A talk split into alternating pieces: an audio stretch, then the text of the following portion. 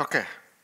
Last time I was sharing, which was a couple of weeks ago, I was talking about this place of nowhere between two somewheres, and I sense that we're moving into this. Well, I said that I sense very clearly that as we moved into this new era, that God was birthing things in us and through us, and I still passionately believe that's true.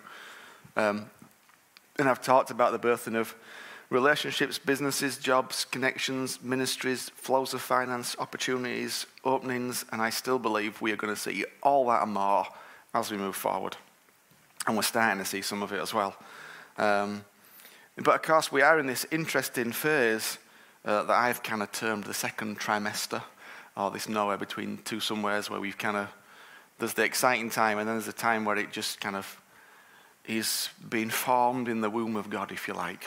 And I believe there are many things that have been formed in the womb of God, and you can't perhaps see them, but they're there, and they've been formed, and they're embryonic. And so it's a time of faith and patience in terms of all that God's doing. But we also said this, if this thing will work. There we go.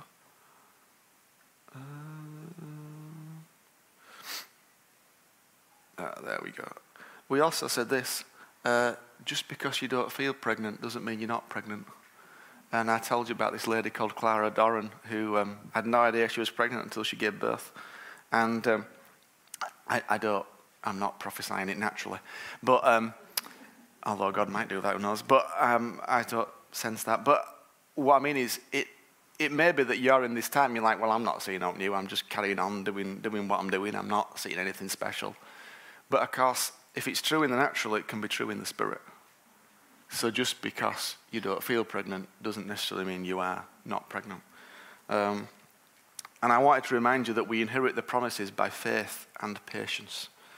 So in terms of all the things that we're looking forward to, for some people there's patience and some people there's faith. In fact, there's both all the time. So I just want to keep encouraging you not to give up, not to kind of let those things slip and to go, no, these things are happening, and they will happen, and they're going to happen, and I am assured of them. Don't mean to say that I'm assured of them every moment of every day, but I am assured of them. And I, like you, have to continue moving in faith and patience. But last time I talked, I finished off by talking about Sabbath, because I sensed that we might need to learn to live in this place for a little while. And normally, the natural reaction when you're in a place you don't want to be is to get out of it. But sometimes God allows you to be in a place and he wants you to learn to live in it, because he wants you to learn something rather than just escape out of it. And so this nowhere between two somewheres, or this second trimester, whatever you want to call it, I think it's a place we've got to learn to live a little bit. And I don't think this place will end just when some restrictions end, because mindsets don't shift like that. You can lift restrictions straight away, but mindsets that have been created over 15 months don't just shift. So it will take a while for people's mindsets to shift. So I want to talk about this today. Sabbath as benzodiazepine. Sabbath as benzodiazepine. And I'll tell you why Sabbath is benzodiazepine and what it is and what it's for. Some of you may already know later on. But for now, we're going to start in Genesis 2 and then explore the command to observe a Sabbath in Exodus 20, and then just look at how life 5,000 years ago or 3,000 years ago in Egypt might mirror life in the 21st century. But let's start here. By the seventh day, God had finished the work he had been doing. So on the seventh day, he rested from all his work.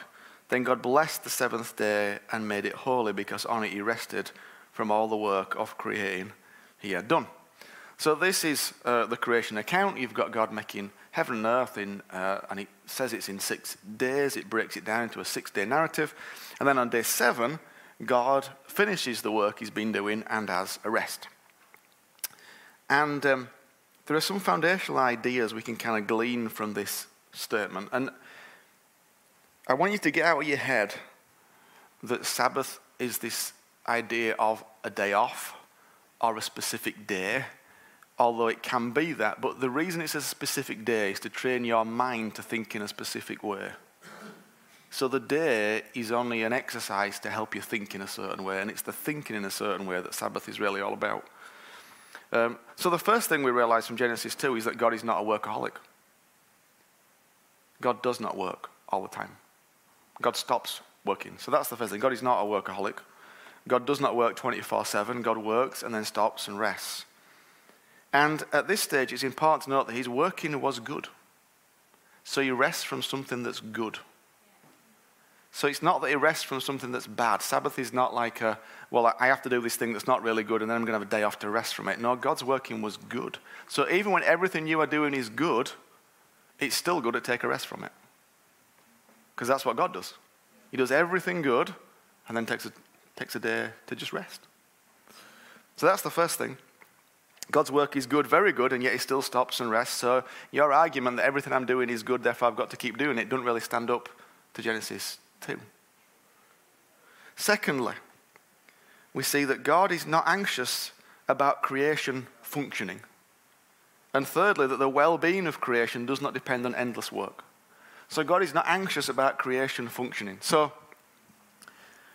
and then you start to get at the heart of the Sabbath and why it was commanded to the Israelites. Because if you think about that sentence, so God makes it all, and then he goes and has a sit down. He doesn't, on his day off, get up to go check it's all okay. He just trusts that it's all going to work. The well-being of creation does not depend on endless work. The well-being of what God has created does not depend on him endlessly toiling at it, because he has faith to believe that what is created will be self-sustaining, and in one sense does not depend on him, because he doesn't have to be involved anymore, because he's already done it. And so think about those two sentences, but replace creation with whatever you are working on or building, whether it's a career, a family, a lifestyle, a business, or whatever. God is not anxious about creation functioning, and the well-being of creation does not depend on endless work. So, okay, could we be like God then and say this, I am not anxious about functioning, or the well-being of does not depend on endless work? Because that's what it means to really enjoy Sabbath. To really understand Sabbath means to say, I'm not anxious about the church functioning for me. I'm not anxious about Little Daisy's functioning, my business, for me. The well-being of Little Daisy's does not depend on endless work. The well-being of the church does not depend on endless work. Then you start to get to the heart of what Sabbath's really all about, but put in whatever it is for you and whether you can actually say that statement or not. Because a lot of our work comes from anxiety. A lot of our effort comes from anxiety. And a lot of our workaholism comes from anxiety, which is exactly where it came from in Egypt, as I'm about to show you. And the reason I've said Sabbath as benzodiazepine is that benzodiazepines are tranquilizers that are used to treat anxiety. That's what that drug is used for.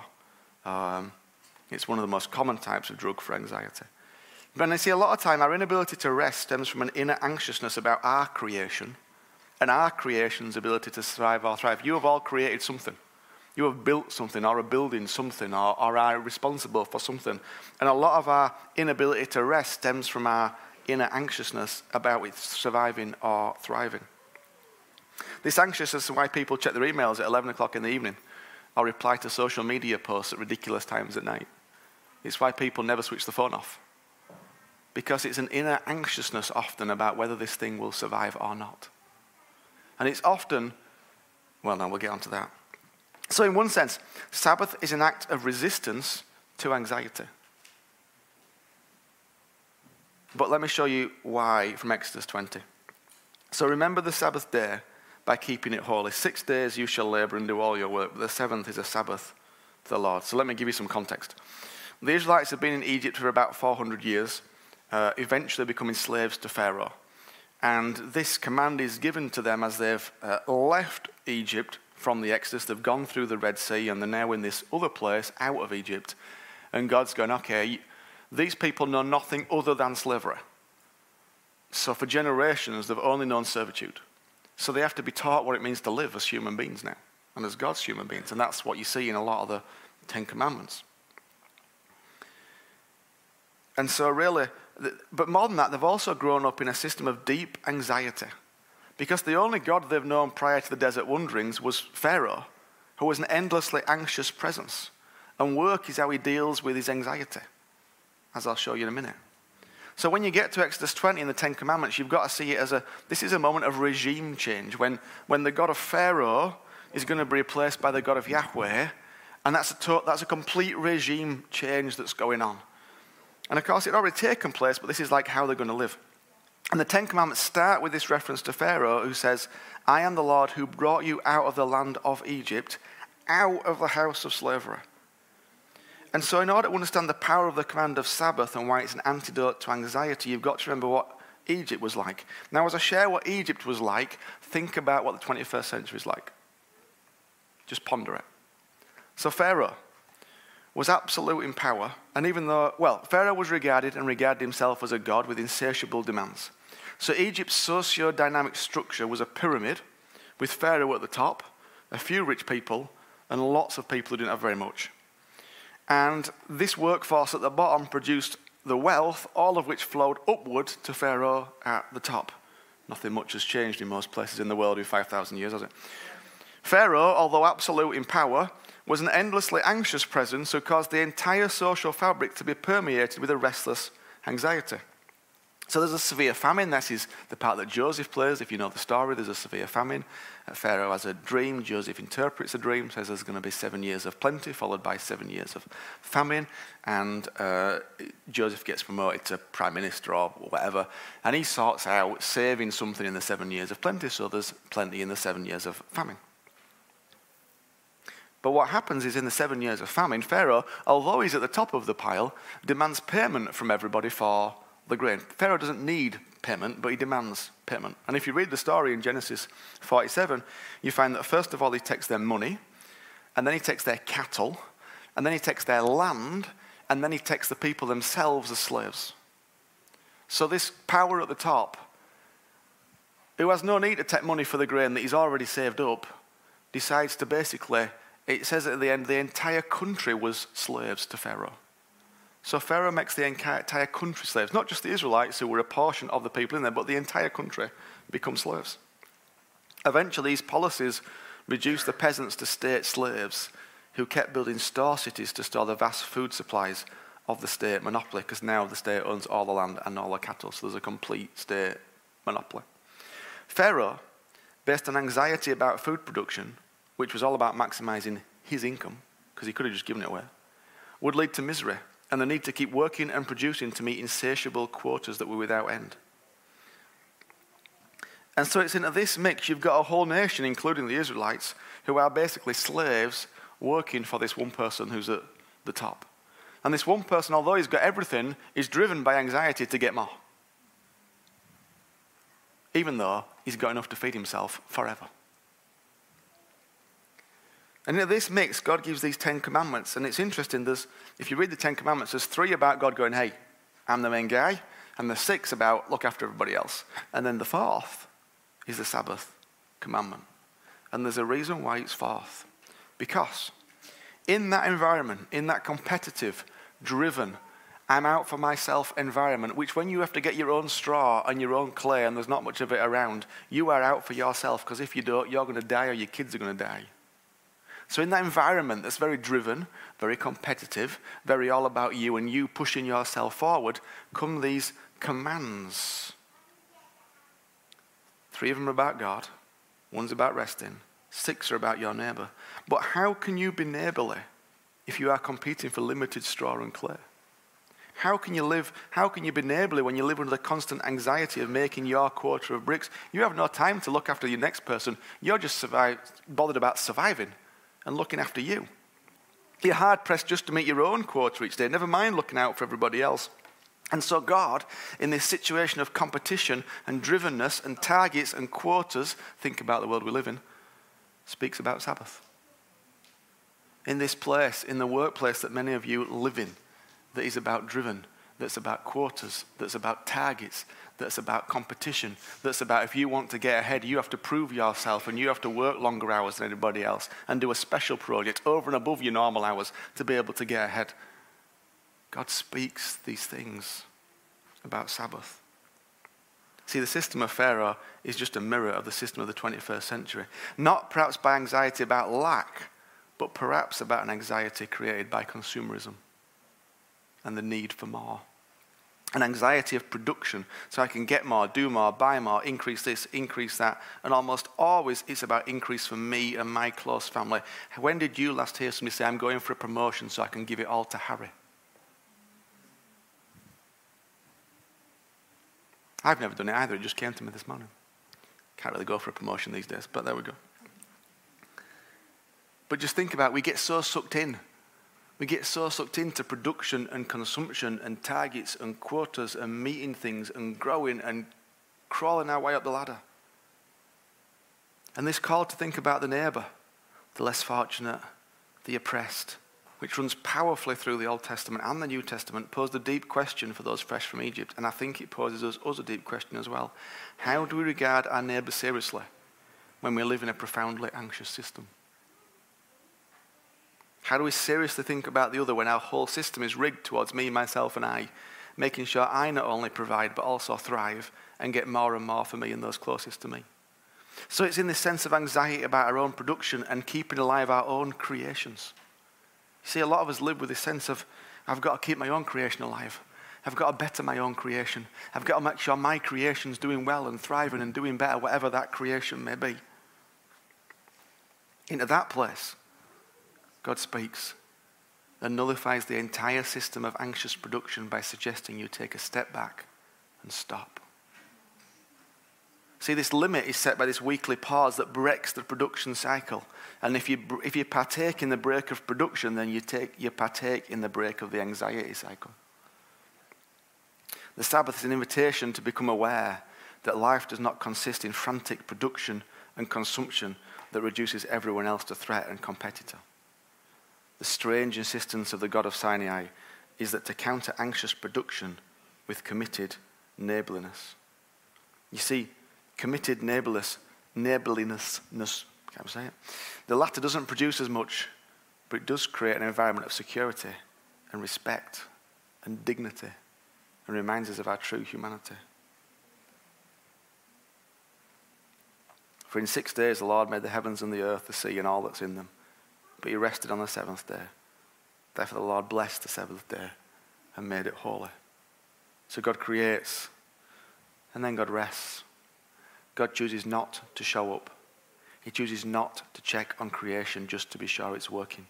He trusts what he has already created will perform as it should. He has complete confidence in what he's already done, and that it will keep functioning as it should. He's not driven by an anxious sense that the world needs him to keep checking on the world to make sure everything is just so. You see, the other reason Sabbath is so hard is because if you take a step back, it means you have to accept the world will work without you. And that's our deepest challenge, that the world is capable of functioning without us. But that's why it's so important to do it. Because of course, does God want to partner with you? Yes. Does God want to be a part of you? Yes. Are you vital to his plans to bring the kingdom on the face of the earth? Yes. But if you're not careful, it becomes all about you and less about him. And so once a week, it's good to step back and go, God, I recognize that you can do it without me, but choose to partner with me. And for this 24 hours, I'm going to trust that you or somebody else will sort things out. It does wonders for killing your ego. So Sabbath is so much more than a day off or doing something different to what we do the majority of our week. Sabbath is about declaring in physical, bodily ways that we will not participate in the anxiety system that pervades our culture. To quote Walter Brueggemann, from whom the ideas for this originated, he said this: "We will not be defined by busyness and by acquisitiveness," in other words, getting things, "and by pursuit of more in either economics or our personal relations or anywhere in our lives, because our life does not consist in commodity." We will not be defined by business and by acquisitiveness and by pursuit of more in either our economics or our personal relations or anywhere in our lives. Sabbath is about taking the time, be it a whole day, an hour a day, a week, half an hour a day, whatever works, to do something different that reminds yourself that you are no longer living in the anxiety-driven system of production and consumption. to remind yourself that you are not the answer to everybody's problems, just a part of it. To remind yourself that life will go on without you. And of course, it's also challenging because if life can't go on without you, it means you're not training anybody else up. If everybody needs you and you're the center of it all, then there's an issue, because one day you will not be here. And what will happen then? It's actually a great blessing to those around you when you take a step back every now and again, because you recognize your own, you recognize that you're made of dust. And that's a good thing. It's a good thing to recognize that you're made of dust. Gosh, you were also breathed into with the life of the Creator, but you are dust. And so Sabbath is to do something bodily, physically different. That might be doing something different. It might be just switching your phone off for an hour. It might be not checking your emails or setting a limit to when you do that. It might be all sorts of things.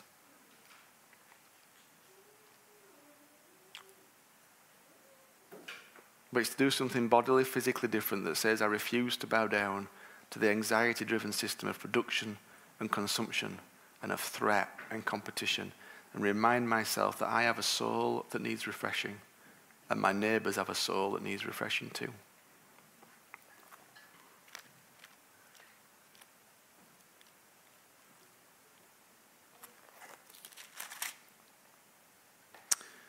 The Lord is my shepherd. I lack nothing.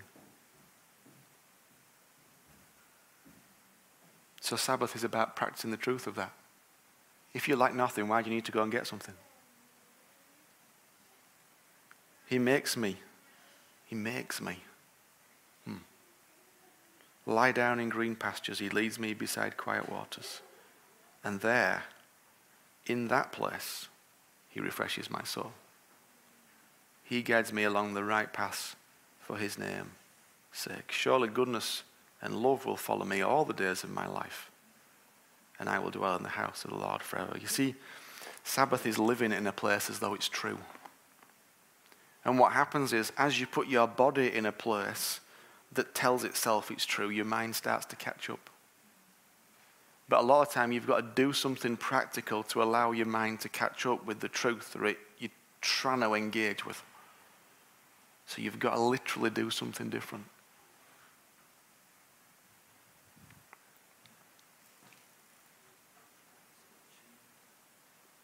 To what extent are you anxious about your creation functioning?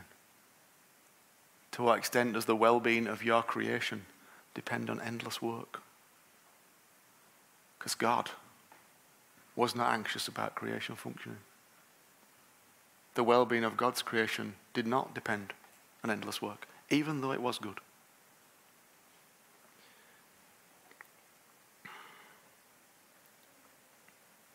So I just want to encourage you just to think through, what are the things I do that are driven by an anxiety about it? What am I in what ways am I working because I'm terrified what will happen if I don't? And what might you do about that? Because that is not a place of rest. It's not a place of peace. And it's not a place God lives in. Shall we pray?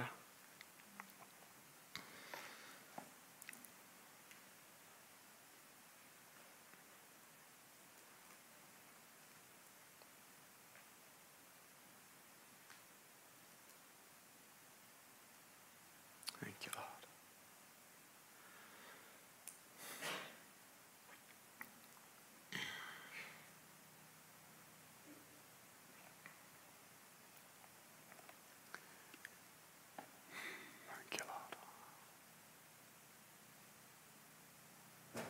Father, I pray, Lord, that as each of us ponder today, that we would start to see those things that are perhaps driven by anxiety rather than anything else. And Father, I ask for those that are bold enough to see it and do something about it, that you would help them trust you and help them navigate it in some way to know that you have got them. And that even though all their work is good, that even you stepped back and took a moment and rested. You were not anxious about creation. And the well-being of your creation did not depend on endless work.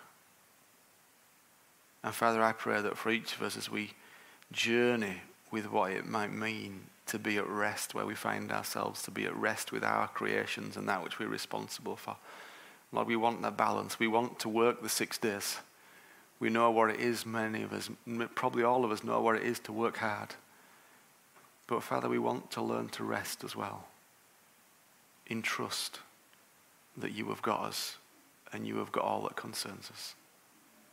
In Jesus' name, amen. Amen. It's not an easy one to work out, but it's important we ponder it. Because otherwise you live in a constant state of anxiety, and work will never get rid of that anxiety. It will never get rid of it.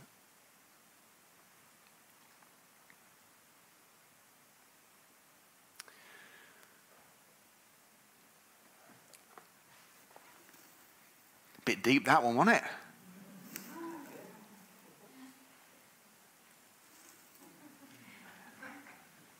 See you all going, You probably need to think that one and listen to it again and ponder it, but